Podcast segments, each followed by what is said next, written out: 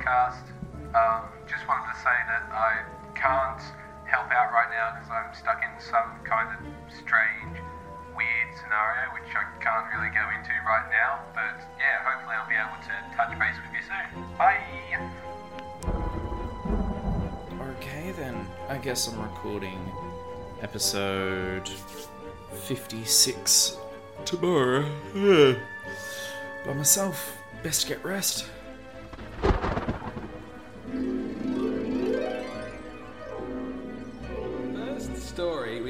Cover today is called Rusty to the Rescue. Rescue. Like, I absolutely adore. I'm not generous enough to even give it a two. Oh. We're going 1.5 Oh, over God. I think you've broken Connor. Just because I've given it that 1.5 and you want to give it that other point. Hi, Connor. I've missed you so much.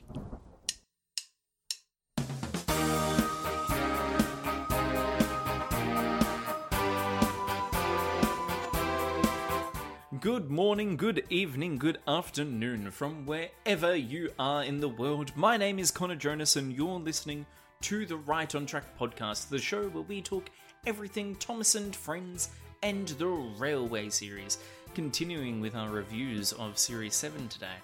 Now, normally I'm joined by my two wonderful co hosts, the tall bearded Tom Denham and the pedantic critic Tom Parry.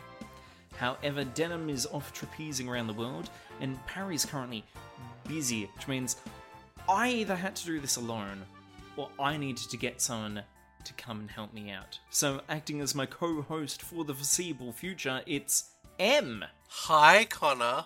Hi, M. For those that don't know, M was a guest host on the podcast before, back in episode 29. And in that We, episode. we made we made some memories. We we made some memories and nightmares. We reviewed Rusty to the Rescue, one of my all-time favorite episodes.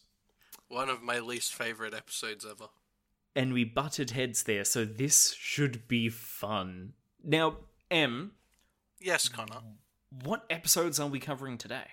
So today we're going to be looking at three of probably my more favorite episodes, especially out of Series 7. We'll be looking at Peace and Quiet, Fergus Breaks the Rules, and Bulgy Rides Again. With new characters, returning characters galore. So, with that, we're going to dive right into Peace and Quiet, where we're being introduced to a brand new 10 driven wheel engine on Sodor to help during the busy days. The Fat Controller brought in a new engine to help with the heavy workload. He was long and had 10 drive wheels. He looked very strong. This is Murdoch. He's going to be pulling freight on the main line. Ahoy, Murdoch! shouted Salty. Welcome, Murdoch, called Harvey. You're the biggest engine I've ever seen, cried Thomas. You're a chatty lot, Murdoch said quietly. Now, M, I don't know about you when you meet people for the first time, but uh, w- w- when you meet someone, they're like, hey, you know, hi, M, nice to meet you. What is your first response when someone says, hi, nice to meet you? Usually it's not turning around and uh, sounding, you know, like you just want everything to be quiet all the time. Usually I'll try and introduce myself and Yeah, you know, be go, friendly. Hi, I'm Murdoch. I'm an engine here to help out. You don't immediately go, you're a chatty lot, and just saunter off. Like, no, I mean- you you wouldn't. Like, Like- it, it shows a bit of personality there, though. Like, it shows. I, I guess to me, it shows that you know he's here to just put his head down and get straight to work. He's not here Yes. for the banter. He's not here to listen to stories. no. He's just here to get the job done, and at the end of the day, that's all he'd want to do, and he'd prefer to do it quietly if possible. Yeah, yeah, and and that exactly describes who Murdoch is. So, Uh, Murdoch, uh, he has already technically appeared in the previous Series 7 episode Something Fishy. However, this is his introduction. Uh, he is based on a BR Standard Class 9F built somewhere between 954 and 1960. He's got a dull orange livery with green red lining and his name on a red nameplate in gold. Uh, and that nameplate is on his smoke deflectors. Uh, in concept art, it was originally painted a much richer maroon colour, but that was most likely scrapped because it was too similar to another Series 7 newbie, Arthur. Now, he's not just unique, Murdoch, for being such a large engine. In fact, a 210O wheel configuration, two wheels followed by 10 wheels behind him, which is the largest in the series so far. But mm. he's also the first engine to feature smoke deflectors. Yeah, and funnily enough, with the positioning of his smoke deflectors, it it's a lot different to the 9Fs, as Yes. usually they're sitting right on the edge of the running board. But on Murdoch, they've actually been pushed closer to his face. Now, I feel that personally makes him feel a little bit closed off. It kind of reflects his personality of quiet and just here to get the job done. He he's got a one he's got a narrow focus of I want to get this done. Mm. I feel like that them bringing the smoke deflectors in kind of reflects that. Okay. I'm not sure if you kind of get the same vibe. the, the, the, the way I saw it was that they didn't want a great big panel in their design of a character. That, they just- a very big potential, yes. Made it smaller. So, uh, for those that don't know what smoke deflectors are, uh, in the UK they're called blinkers, elephant ears in the US, or in South Australia they're called valances, which is weird. Uh, the metal plates attached to an engine smoke box, and the job is to lift the smoke up and away from the engine when it's travelling at speed, so that the driver inside the cab can have much better visibility. Yeah.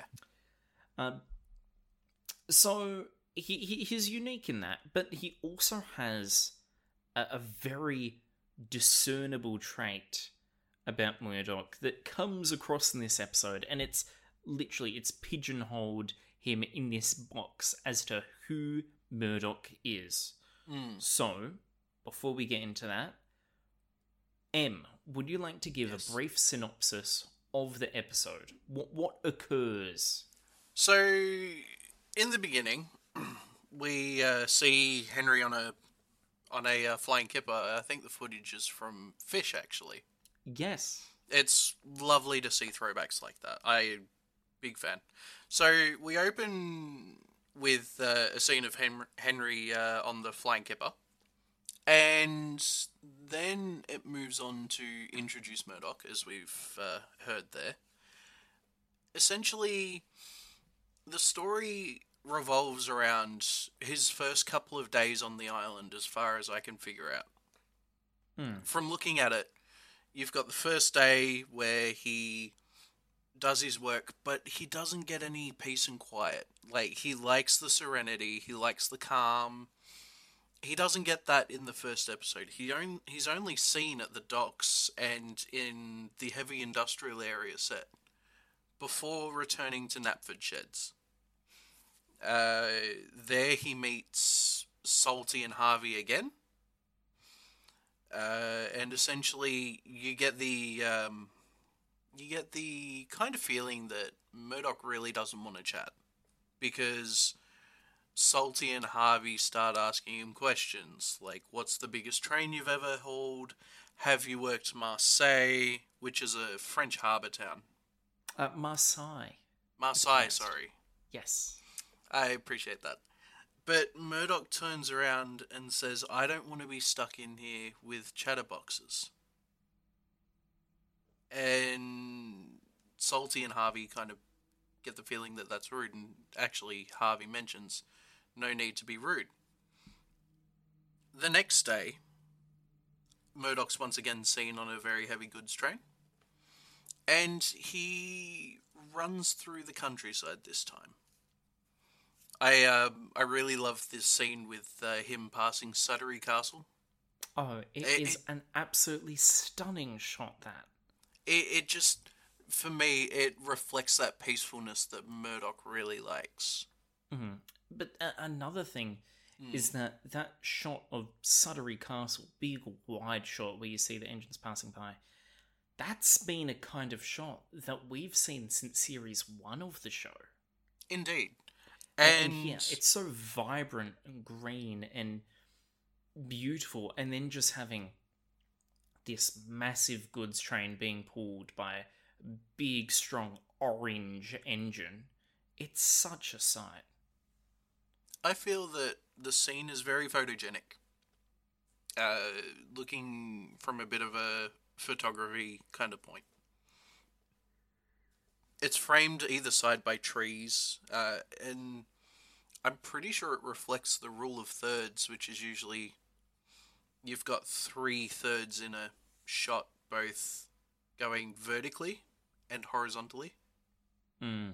Anyway, uh, so Murdoch's seen passing Sudbury Castle when he has to pull up because of some sheep on the line. Now, Murdoch's driver and fireman have a discussion, and Murdoch's driver ends up going and phoning for help. So what happens is uh, the Fat Controller gets the call, or Sir Topham Hatt.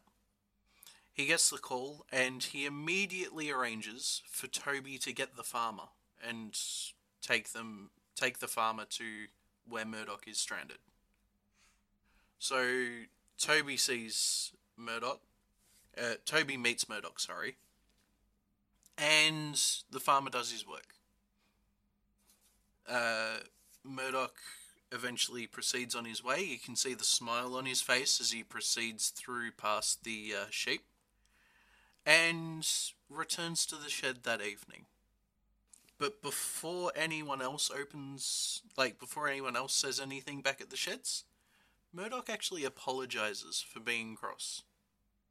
Especially after he's ended up being stuck with uh, some sheep that wouldn't be quiet for quite a while. And then the episode closes with a view of Salty, Harvey, and Murdoch all in Knapford sheds as Salty starts to retell a story. The end. For some reason, everything seems to remind Salty of a story I've noticed. it, it's one of Salty's traits. It is, but it's a So- lovely trait. Oh, yeah. Yeah. Uh, so this episode, it, it's at, at its core, it's very simple. New engine likes the quiet, doesn't find quiet, and then Gets- when he's enduring the quiet, he comes across something loud and noisy that he can't leave. And then at the end, everything's reconciled.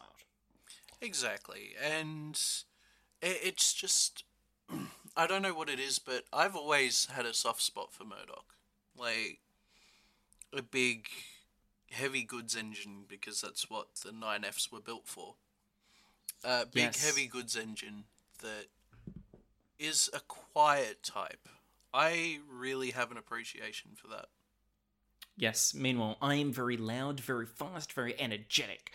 So, uh, you definitely are.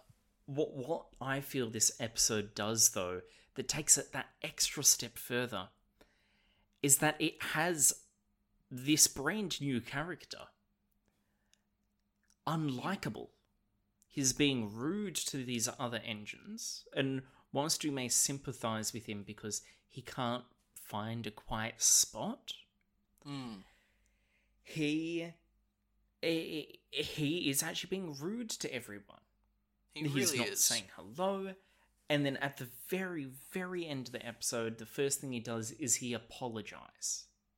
And it, I- it's strange because we've got this story which is almost from the antagonist's point of view. Yeah. I do respect him apologizing. Like that that takes a lot of gusto. And I have a feeling that sitting with those sheep for however long he did Oh yeah. Uh, that that really must have made him realize like it's not so bad. like- yeah. Get it, getting Maybe. peace and quiet every now and again's nice, but also interacting with others and you know that friendly banter is also nice as well. I have a feeling that Murdoch kind of saw a bit of like sense when he encountered the sheep. Hmm. Maybe. Maybe. But uh, like hands down, Paul Larson did a fantastic job writing this episode. Oh, indeed, I agree. Um, now there, there there's a, a, a note here I've got for one of my favorite moments of this episode, and it's so short and sweet. Not even sweet, but you, you may not notice it. But as Murdoch is waiting, and before they call for help, the driver and fireman of Murdoch try to chase the sheep away. They chase them to one side of the line. Do, do, do, do, do, do, do. They chase them to the other side of the line. Do, do, do, do, do, do, do. And during those little bits of narration of they chase them to one side and the other, you just get a close up of Murdoch's face, and you just watch his eyes slowly move from one side to the other. Hmm. And Yeah. I love that little detail there because, of course, there isn't much movement that we do see in the show. We see the engines moving, we see the eyes moving, and then any other movement is something such as maybe smoke, maybe a windmill, uh, maybe a bit of running water. But, uh, unless it's some kind of engine, there's barely any movement. And I love how, in order to illustrate the fireman and driver running from one side of the line to the other, they just use Murdoch's eyes. And it's so well done, and I love that. It is it is quite a lovely uh, quite a lovely little thing to do. It's subtle nods like that that really make it. Now, um, I've done some fact checking for this episode. Yep. B- b- because you mentioned, as Murdoch is in his shed for the first time, is inundated with questions from Salty and Harvey. Uh, you mentioned how Salty asked if he ever worked in Marseille. Now, yeah, uh, Marseille city, southern France, known for its large harbour. Yeah. Of course, Salty knows about harbours. Uh, and I, I double checked, no BR standard 9F ever worked there. So I wouldn't think so. It's a very strange place to send a British Railways 9F, especially especially because they were built so late in the piece. exactly. If if they were built say 10 15 years earlier, I could potentially see it. But looking at it, it's just, yeah, I don't see it happening. Mm. Uh, and Harvey asked the question what's the longest train you've ever pulled? Mm. Uh, now, I've covered in uh, the episode of The World's Strongest Engine the longest trains in the world. Uh, and whilst I wasn't able to find the longest in length, pulled by 9F, mm-hmm. I was able to find the heaviest train pulled by 9F. How heavy was that one? Uh, so, uh, Murdoch's basis, 9F, uh, yep. an engine of its class called Black Prince, actually holds the record in England, Scotland, and Wales for the heaviest steam haul train. Oh, nice. Uh, which was a whopping uh, two mil uh, two million two hundred thirty three thousand two hundred seventy one kilograms. Uh, what's that in tonnage? I'm just curious. Yeah, in in, in imperial, it's uh, two thousand one hundred ninety eight tons. In metric, it's one thousand nine hundred ninety three point nine nine two tons. Okay. Or uh, it's also four million nine hundred twenty three thousand five hundred twenty pounds. So it's quite a heavy train, uh, which is the heaviest.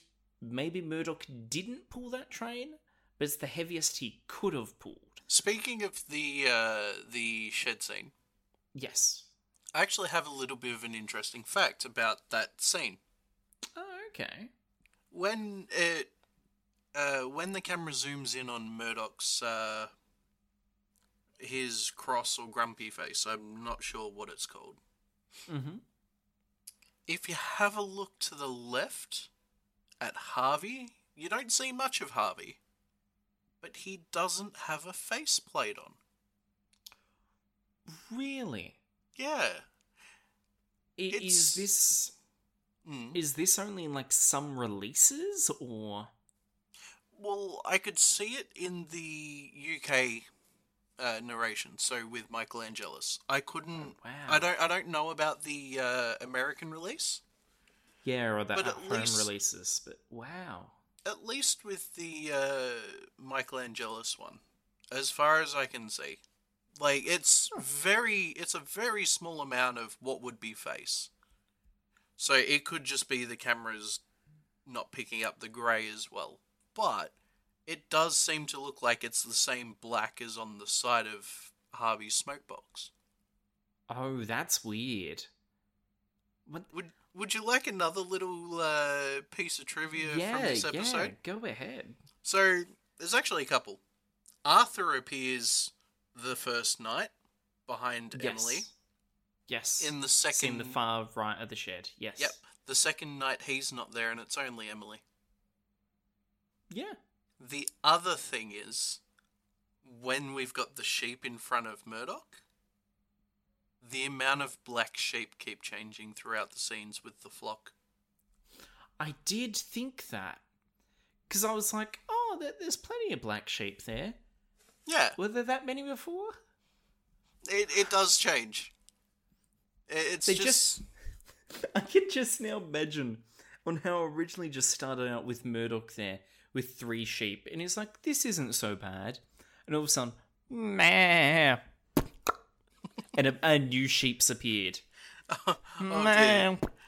They start duplicating, and soon there's just a tidal wave of woolen lamb just surrounding him. Uh, that's a that's a bit of a crazy dream there. Uh, I listen, okay, I had a crazy nightmare last night. Just just we're not getting into it. You were there. Yeah, I was I was reliving. Oh, we was this reliving Rusty to the rescue? I was, okay? But with that, let's move on to ratings. Okay, I'd like you to rate this one first. You're you're new at this. You're you're you're you're new at rating. Don't worry. Don't worry. So, peace and quiet. Story wise, it isn't too creative. No, I'll give you that. it is creative enough to get me interested. It's mm. got some brilliant character development in the first episode of Murdoch, which, by the way, Murdoch as a character, fantastic. There, there are so many characters here who are loud and abrasive and have got such energy and force behind them. It's so good to have a quiet character, one who shies away from all the attention and noise and is just sort of to himself. I Indeed. really like that. Yeah. Uh, his model is brilliant. I especially love the color because orange is my favorite color. Uh, then the model work throughout is beautiful, especially that shot you pointed out of Suttery Castle M. Uh, it's again, it's one of my favorite. Like it, every time I see it, I just it's so peaceful. Yeah. So, with that, all considered, I'm going to give it an 8. Nice. So I I would uh, be very inclined to match you there, just because I love Murdoch as a character, as an engine basis. I do also believe that you know it wasn't the most creative story, but it's still enough to drag you in. Hmm. And yeah, I personally would also give it an eight. We're not breaking any new ground with ratings, No. but we will be breaking things soon, especially for the next episode where Fergus breaks the rules. And as Fergus has been working at the cement works, some trouble has oiled up beside him. Later, Diesel was being careless. Not like that, snapped Fergus. Do it right. Don't interfere, sneered Diesel. You don't know the rules, retorted Fergus. Diesel was very annoyed with Fergus and started plotting a devious plan. Well, uh, I wonder what Diesel's plan could be there. Yeah, yeah, it, well, like, I mean, I'm sure he's just gonna have a nice, sensible conversation with Fergus and not send him off somewhere to get him scrapped, killed, or potentially mutilated. And they're just going to end things on a nice, easy, simple term. Have a good conversation, talk it out. Yeah, don't think you've seen enough stories with Diesel in them then. Okay, so, why don't you tell me what happens then? Okay, so as we can see at the start, uh, we got a lovely uh, portrait of the cement works with Fergus in it. It's in a sepia tone. It's absolutely gorgeous. I love it. And we hear about how Fergus is the pride of the cement works. But he does have the attitude of his way is correct, and you must always do it right. Yeah, and it's not even necessarily his way. He's just such a stickler for the rules, Fergus, that any deviation from those set boundaries and systems and processes, he he, will go do it right. Uh, yeah, the way he says it though, because he turns around and he says, "Not like that. Do it right." It it reminds me of a certain other engine we've been introduced to uh, in Duck, and the Great Yes. Western Way. Yes. It's a it's a very much similar attitude. Uh, so I, when I hear Fergus say "Not like that. Do it right," I just hear Duck mentioning the Great Western Way. Mm. Anyway, so we have uh, Diesel come in to help at the cement works because Sir Topham Hatt sent for him. And he's shunting the trucks around roughly. Hence why we hear Fergus turn around and say, Not like that, do it right. After that, Diesel starts to come up with one of his schemes, one of his plans, and he does mention to Fergus, I'm better than you, when he mentions that supposedly Sir Topham Hatt's ordered Fergus to go work at the smelter's yard. And he's to remain there forever. So, Fergus, not wanting to break any rules, not wanting to let anyone down, he chuffs off to the, the smelter's yard. Once he's there, he gets inside and he stops. He actually stops just near a uh, scrap model of Thomas, right next to the track he's on. Uh, once he stops, the big doors open with the red glow and the smoke and the steam. And out from those doors come Iron 'Arry and Iron Bert. And I will say that appearance and the way that they arrive in the scene, 'Arry and Bert, the scrap diesels, as they're described, is absolutely amazing. Because first you just see their silhouettes in the red light, and they burst through the smoke and the fog as they're just rolling up alongside Fergus before before Fergus turns around and, for the first time ever, he breaks the rules and he leaves. he runs away. He runs away and he goes hiding.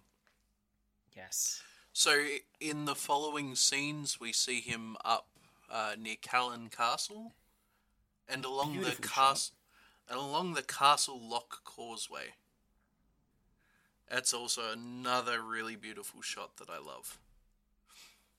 Eventually, he ends up at the Maithwaite Quarry Mine, as the set's called. Mm. And when it's been heard that Fergus has gone missing, Sir Topham Hatt sends Thomas to go look. Thomas searches a few different lines. He's gone up and down, looking all over for one of his friends. Eventually arriving at the Maithwaite quarry mine and finding Fergus. The interesting thing for me here, before I uh, finish the story, is instead of getting Thomas to take Fergus straight back to the cement works, he meets them at the smelter's yard instead. Hmm. That Weird choice. it's a very weird choice, and it confuses me a bit. You know, Yeah. maybe it's to pull the story out a little bit longer. I don't know. Anyway, Thomas takes Fergus back. I'm assuming that Fergus has run out of steam, or he's just cold, or he's just tired. Thomas helps him back to the smelters, and Sir Topham Hatt asks Fergus to explain himself. Fergus tells him what's happened, and he turns around and says, I'll send Diesel to the smelters, and you can go back to the cement works tomorrow. Yeah. Why not Now- send him back tonight?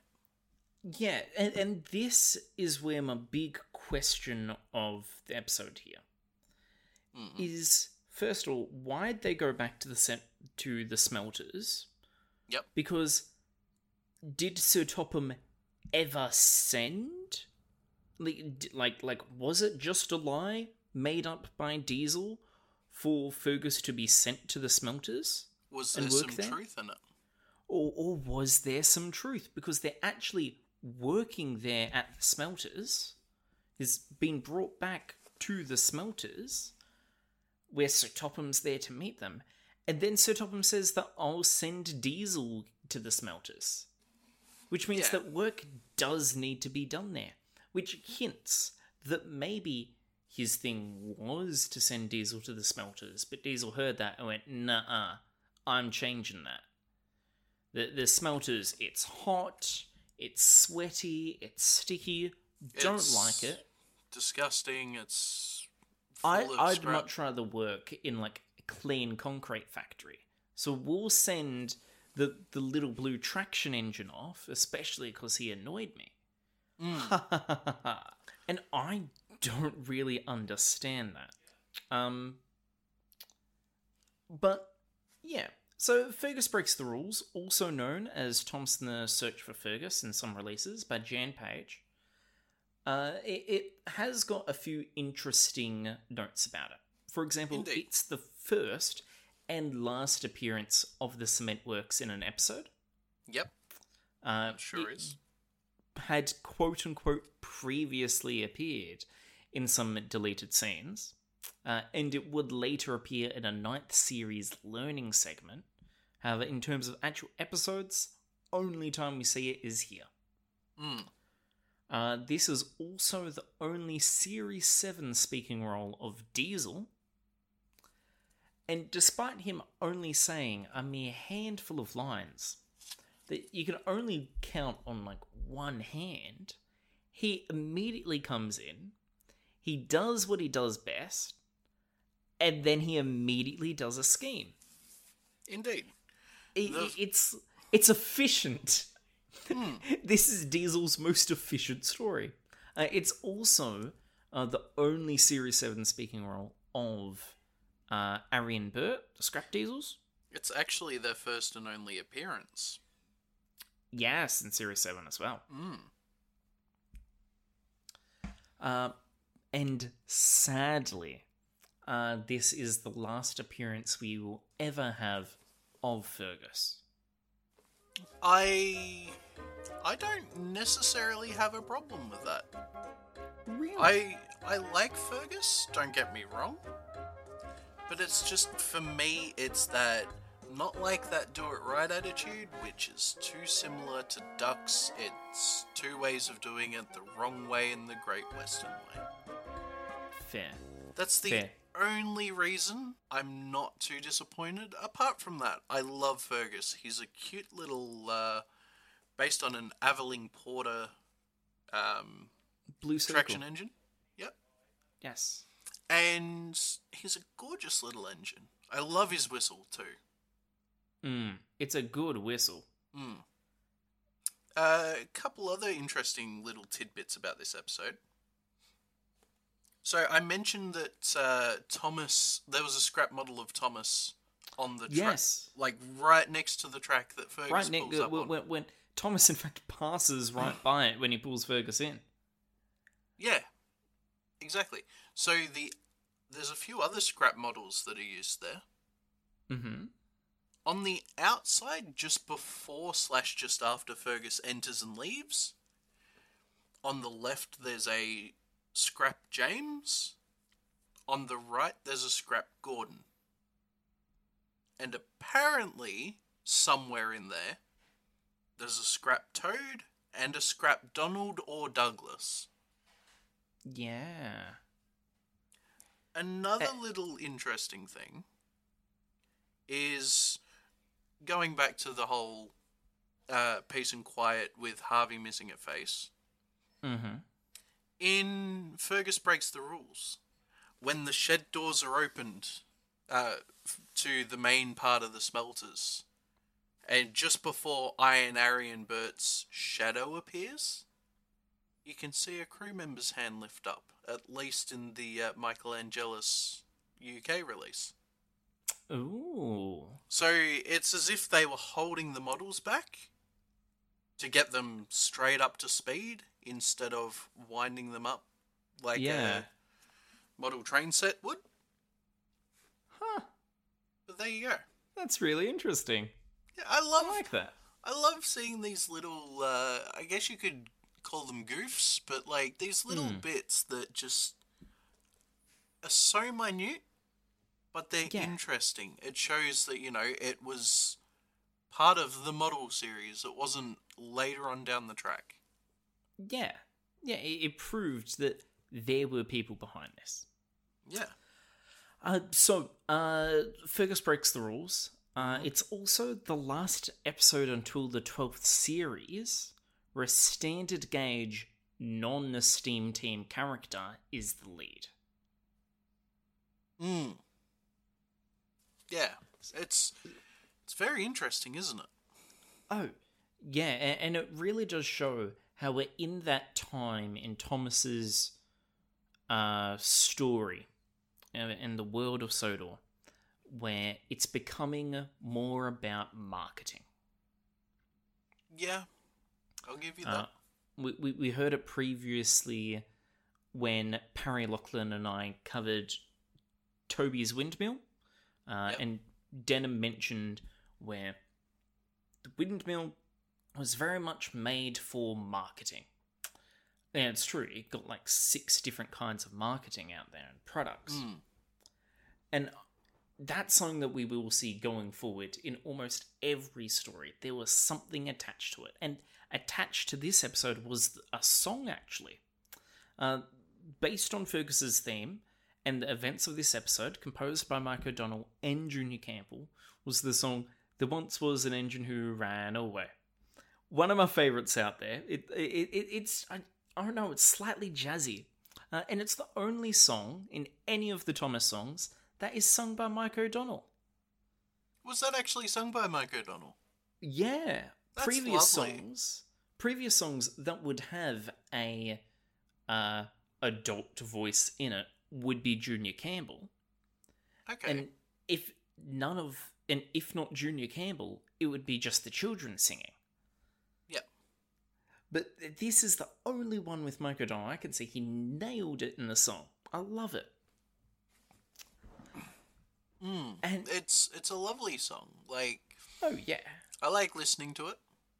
I don't necessarily like watching the video for it.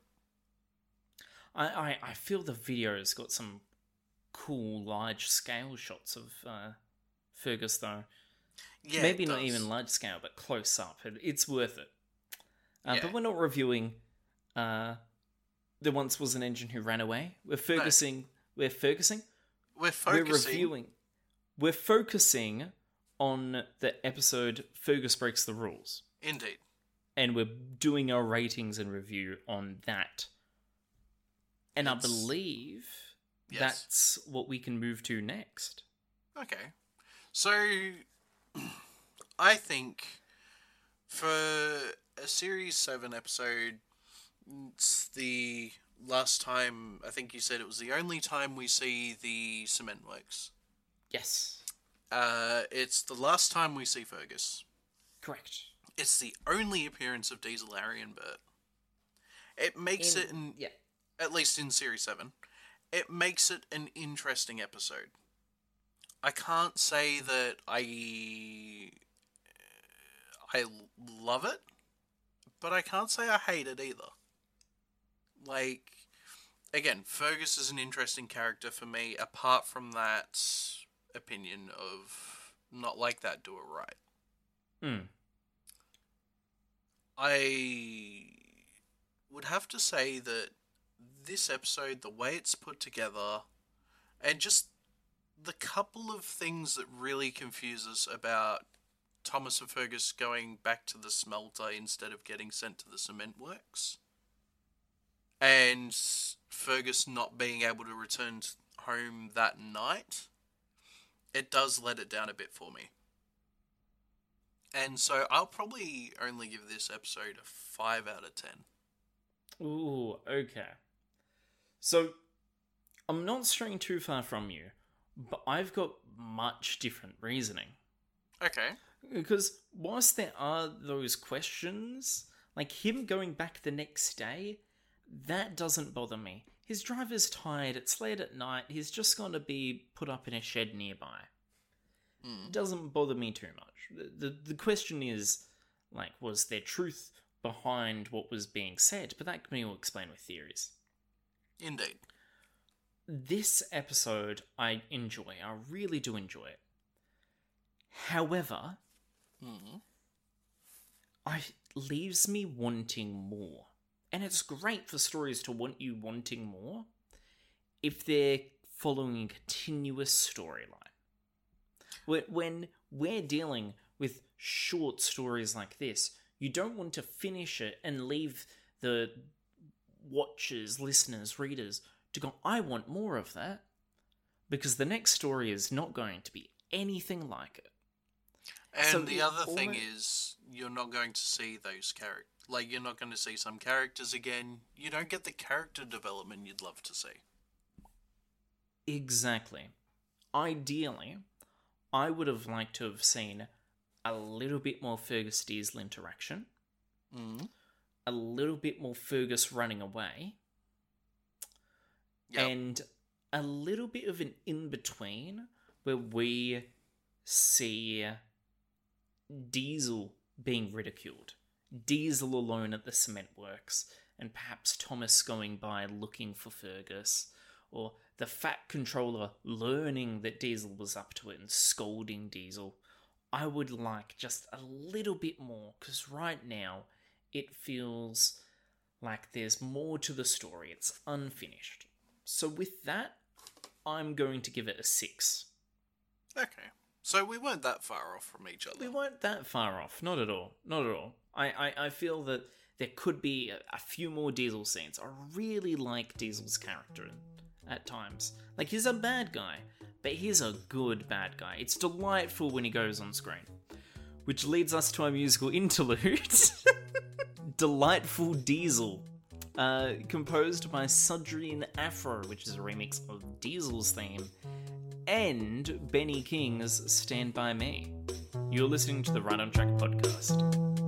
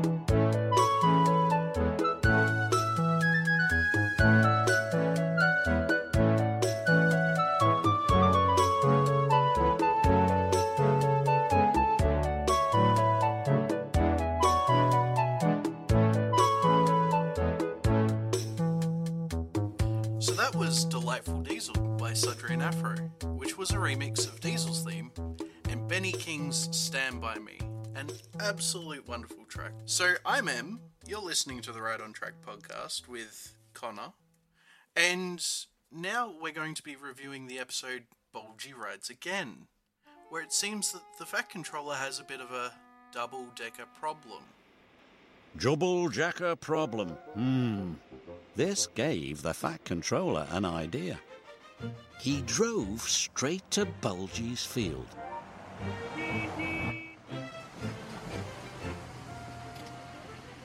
Bulgy is a double decker bus. He was turned into a henhouse after he caused a silly accident. Good news, Bulgy. I'm putting you back on the road. Thank you, sir. I'll be the best boss ever. Bulgy never liked being a henhouse anyway. The next day, he went to the foundry. Yes, Bulgy's got. Sorry about that. Yes, Bulgy is now back on the road once more. So, Bulgy rides again. It's summertime on the railway, and they've got lots of summer tourists. However, both Thomas and Emily are in the works, so they've got more people and less engines. So, a bit of a double decker problem, which gives the Fat Controller an idea to reinstate Bulgy onto the roads.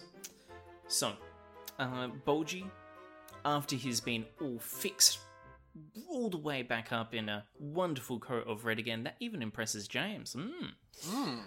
He is uh, spends the night in his field before he goes out once more to begin his life again as a railway bus. And no more anti Rail League advertising either.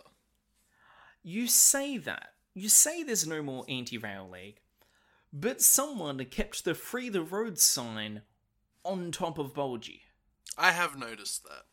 I like there, there's no join the anti rail league, but there's still free the roads, which I I don't know why. It's very anti railway. Here's a railway bus.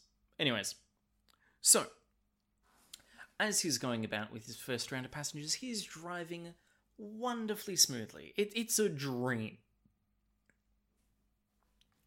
However, as he tries to overtake Trevor and nearly collides into Tom Tipper the postman, he startles the stowaways that snuck on board him during the night, a group of his old chickens, when he used to be a henhouse, snuck aboard him when he was sleeping in the field, and now they're causing a mess. They're clucking, passengers are screaming, feathers are flying everywhere. People want to get off the bus and tell the Fat Controller what a bad railway it is.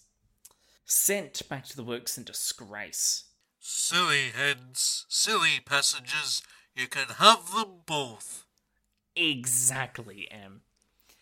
And Emily reminds Bulgy that the farmer still needs help with his vegetables. A vegetable bus? That's not such a bad idea. So, I love the impression, it's brilliant. Thank you.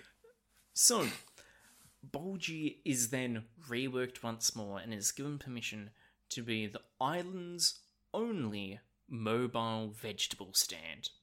His lower deck has been converted to have a stall and canopy, rather dangerous one, mind you. You need to balance on a small, thin wooden bench to look into it. Uh, the the upper deck is probably turned into storage and is painted a nice sort of dark green. Mm. He's now a mobile vegetable stand. A mobile grocery store is what it actually says. Ah, grocery store. Yeah. And that is the story of Bulgy Rides Again by Brian Trueman. Now, tell me, Connor. Have you noticed what he's still got on him, even after he's been turned into a vegetable bus? Has he still got the Free the Road sign? He sure does. Y- you see, okay, this episode, it is recognizable. a, a bus being turned into a stand, chickens throwing a muck inside a bus. It's very memorable. It's got everything you could want and more. exactly. Yet for some reason, people can't seem to remember to get rid of the free the road sign aboard Bulgy. This episode, it's a good episode, but there's so many little questions it brings up for me. All these little things. For example, first of all, the chickens have climbed into the luggage racks. Yep, they Okay. sure have. And then he's been driving about for, I would say, at least 30 minutes with multiple passengers, if not a few hours. Hmm. And for some reason, no one has noticed the chickens sleeping in the luggage racks. You see, I would have thought that the driver would have gone through and made sure that everything was a okay with Bulgy. You know, going through, checking the luggage Exactly. racks, making sure all the floors are clean, as he's been sitting in the same field with the same hens. Yeah, exactly. And then all the passengers have hopped on board, and none of them have looked up. None of them's noticed the chickens asleep in all the luggage racks above them. Did no one have any luggage? Did did all the mass amount of tourists to the island that needed a new bus replacement not have any luggage whatsoever? Clearly not. It, it's well, clearly not. It seems improbable, extremely improbable. But apparently, that's the case.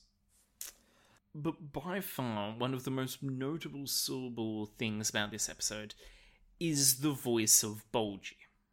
He has developed a bit of a nasally voice. However, it's only appeared in the UK narration. Yes, uh, it, it it's it, it suits Bulgy. He's got a great big honking nose, but it's sometimes really hard to understand. I, I do like it, and it is fun to imitate, you know. I argue that it's a lot better than Michael Brandon's narration, though. I, I went and listened to Michael Brandon's narration in this episode just because I was seeing if there was an alternative to the nasal voice. And it's worse. There's no nasal, but it's got no direction. It starts off with vegetables. I'm going to carry passengers. Wait, you've just changed your pitch there and tone Yes. completely. Yes. Yes. It's just fair. I'm going to carry pass. It's got no direction. I'm going to uh, fly away now. It, it, it goes up for no reason. It emphasizes random things.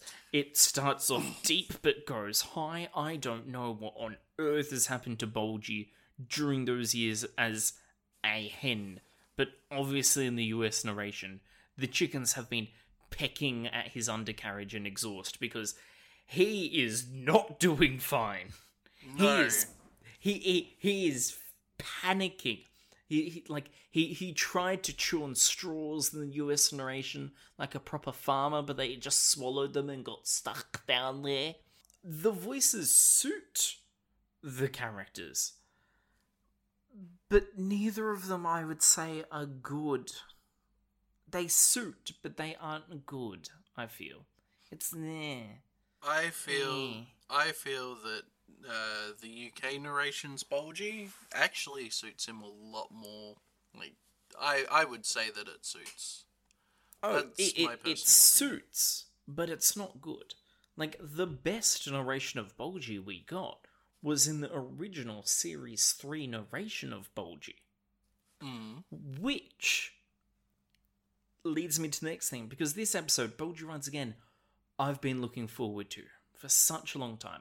Not only because Bulgy's such a good character, but because all the way back when we were reviewing Series 3, I came across this trivia fact Yeah. that the series 3 episode Bulgy 75 and his next and the next time we hear from him is in Bulgy Rides Again is exactly 100 episodes later in episode 175.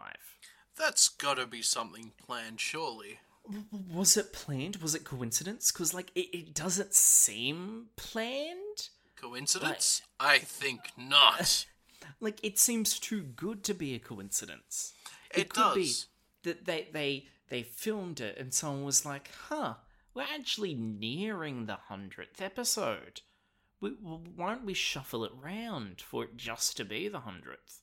It doesn't feel planned going in to bring him back a hundred episodes later. No, and the other thing I have noticed, uh, having a bit of a look at uh, each of the episodes on the wiki, um, is that a lot of Series 7 has been filmed out of order. Yes. So it could very well be, as you've stated, they could have filmed it earlier and then realized, oh, it's a hundred episodes since Bulgy appeared.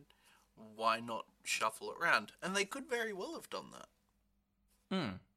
And like, I mean, the three episodes that we've reviewed today. First, you've got one about a new engine who's all on the goods line.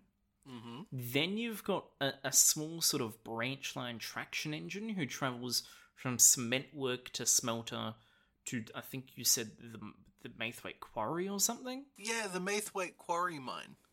Yeah, and and and now we've got a bus who travels on the roads to unnamed locations.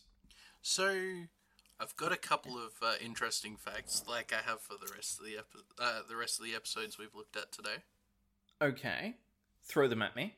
So, when Bulgy is kept in his uh, old field overnight before he uh, does his first passenger run, you see an engine in the background on a branch line train. Yeah, pulling the post train. Isn't that James? It's No. not. It's not the post train, and it's not James. But you're on the right track with the color. It's Arthur. Yes. So, something I would have thought personally is was there no space in the bus depot for Bulgy? Yeah, because why does he need to sleep in the field again? Like, even if there is room nowhere else in the bus depot, if they've got no room for a double decker bus, which would mean they'll need double decker sheds. Not necessarily. He could have been parked outside. Yeah, exactly. Why couldn't he just park outside or be left at the works overnight? So it could very well have been that that's where Bulgy's driver lived. We don't know. The other idea I had was is it close is it closer to the start of his run? Does it make it easier not to backtrack? There's a lot of questions that putting him back in the field does raise, but it kind of seems like there might be answers we just don't know. Yeah, like it, to me, it very much feels like the answer is plot. I have a feeling you're right, simply because of the uh, hens. Yeah, and and then with the hens afterwards not being noticed, uh, Another little bit of interesting information is we actually, it's a hundred episodes since Bulgy. We actually get the flashback and the reminder of what happened to Bulgy in the fact he got stuck under the bridge, and that's why he was withdrawn and put into the field. yeah, it's actually really good because rarely in the show do we get proper flashback sequences anymore No, to and provide context. it's been so long since I watched it, uh, the series three episode Bulgy, that it's very nice to have that refresher. I, I feel it wasn't more so as a refresher as to mm. here's this previous episode, but I feel it was more so done as here's a character that's a bus, and here is why they're in a field.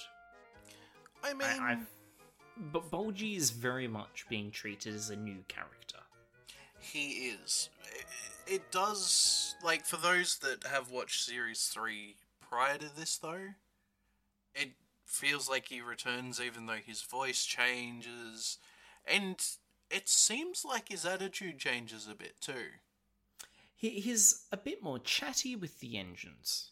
He's also seeming to be a lot more yes, I will do this. It means I get out of this field and away from the hens again. Mm. It's actually served him well. Indeed. His time in the field. However many decades it may have been.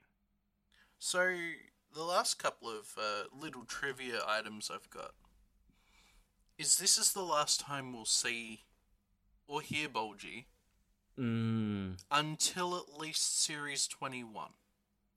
Which is a while away. I That- mean, we're sitting here in series 7. Yeah. Like, consider what we've reviewed so far three times over, and then we see Bulgy again. So, his that's his next speaking role in Yes. uh, the Unscheduled 21st, Yep, the 21st series episode Unscheduled Stops. And it's the last time that he stars as, I'm assuming, one of the main characters in the story until the 23rd series episode Free the Roads. Yeah, that uh he it this is his last starring role until that 23rd series episode Free the Roads. Indeed. I mean, In full CGI. maybe that's why they left Free the Roads on him throughout the entire episode. I highly doubt that they were planning that far ahead. A- M M listen listen okay you're you're filling in for co-hosts I I know you're new to a lot of this reviewing thing I'm gonna tell you now the people who write these episodes are good but they don't think that far ahead Mattel isn't that smart to think that far ahead M Okay, You but know- maybe you know they're smart in- enough to look heart. back. You're smart enough in your heart to know that this is true.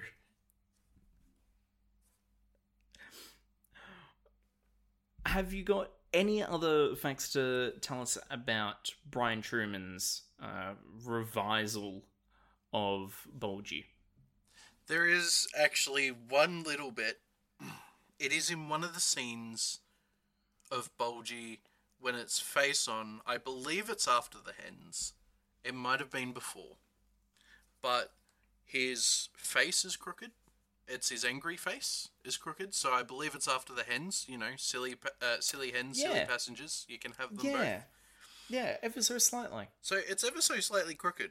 But also, during, uh, I think it's when he says a vegetable bus, I believe you see one of the crew members' movements very subtly in his left hand window. Yes. Yes. Yeah, you, you see in the reflection of the window the movement that can only be a crew member. Yeah. Which I I again love because it is this is a human show. Indeed. It's So- a show created by humans, and you can see that in some of the reflections. You just have to look hard enough sometimes. Yeah. So, how do we rate these humans on their performance in Bulgy Rides Again, M? What are you thinking? I rate that one crew member that appeared in the window for like a brief second, a fi- uh, like a seven out of ten here. But the episode on a whole, I enjoy it. I love Bulgy's voice as much as you know it might not be the best suited for him. I think it is. Um, I love that we've seen essentially a recreation of the character we once saw the attitude from the uh, chicken field has changed. His like the time spending there has uh, changed his attitude. He's had a character arc. He's had a character arc, and it's Off-screen. not a bad one. I quite like it. I have to give this episode, I reckon, an- another eight out of ten. Okay then. This is where we split. Don't let me sta- down. Don't I'm- don't I'm- bring back I'm- Rusty to the rescue I'm, here and I'm, let me I'm, down. I'm not. I didn't even mention that episode, Em. How dare you? So, this episode, it's great to see Bulgy again. Yep. Uh, he has had a nice off-screen character arc, but this episode, the entire premise of it, leaves so many questions for me. How did no one notice the chickens at all?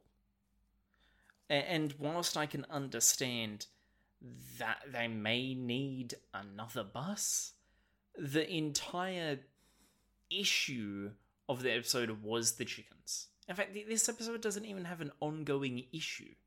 It's one issue. We need a solution to these passengers. Solution: Bulgy. Issue: There are chickens. Solution: Don't have the chickens anymore.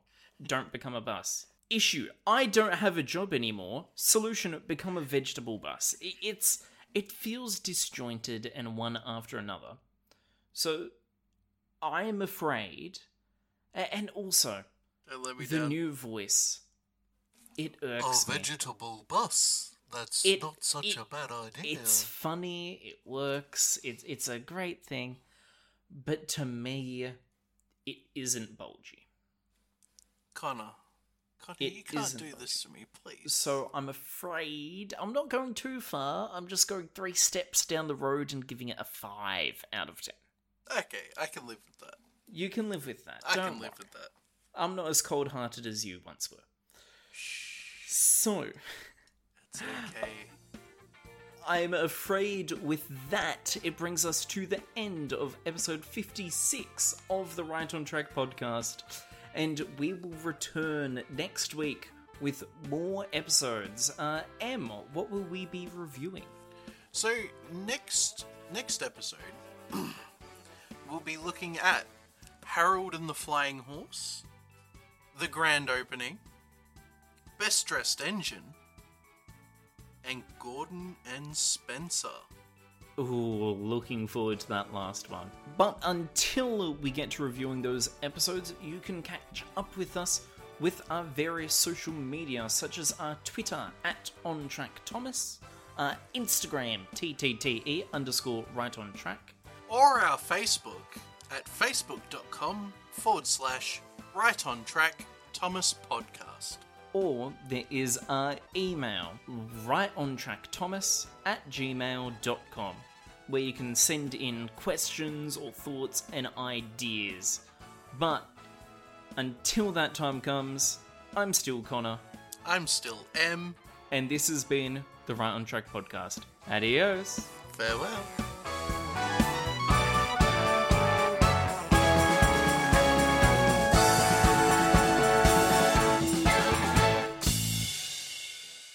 da da da da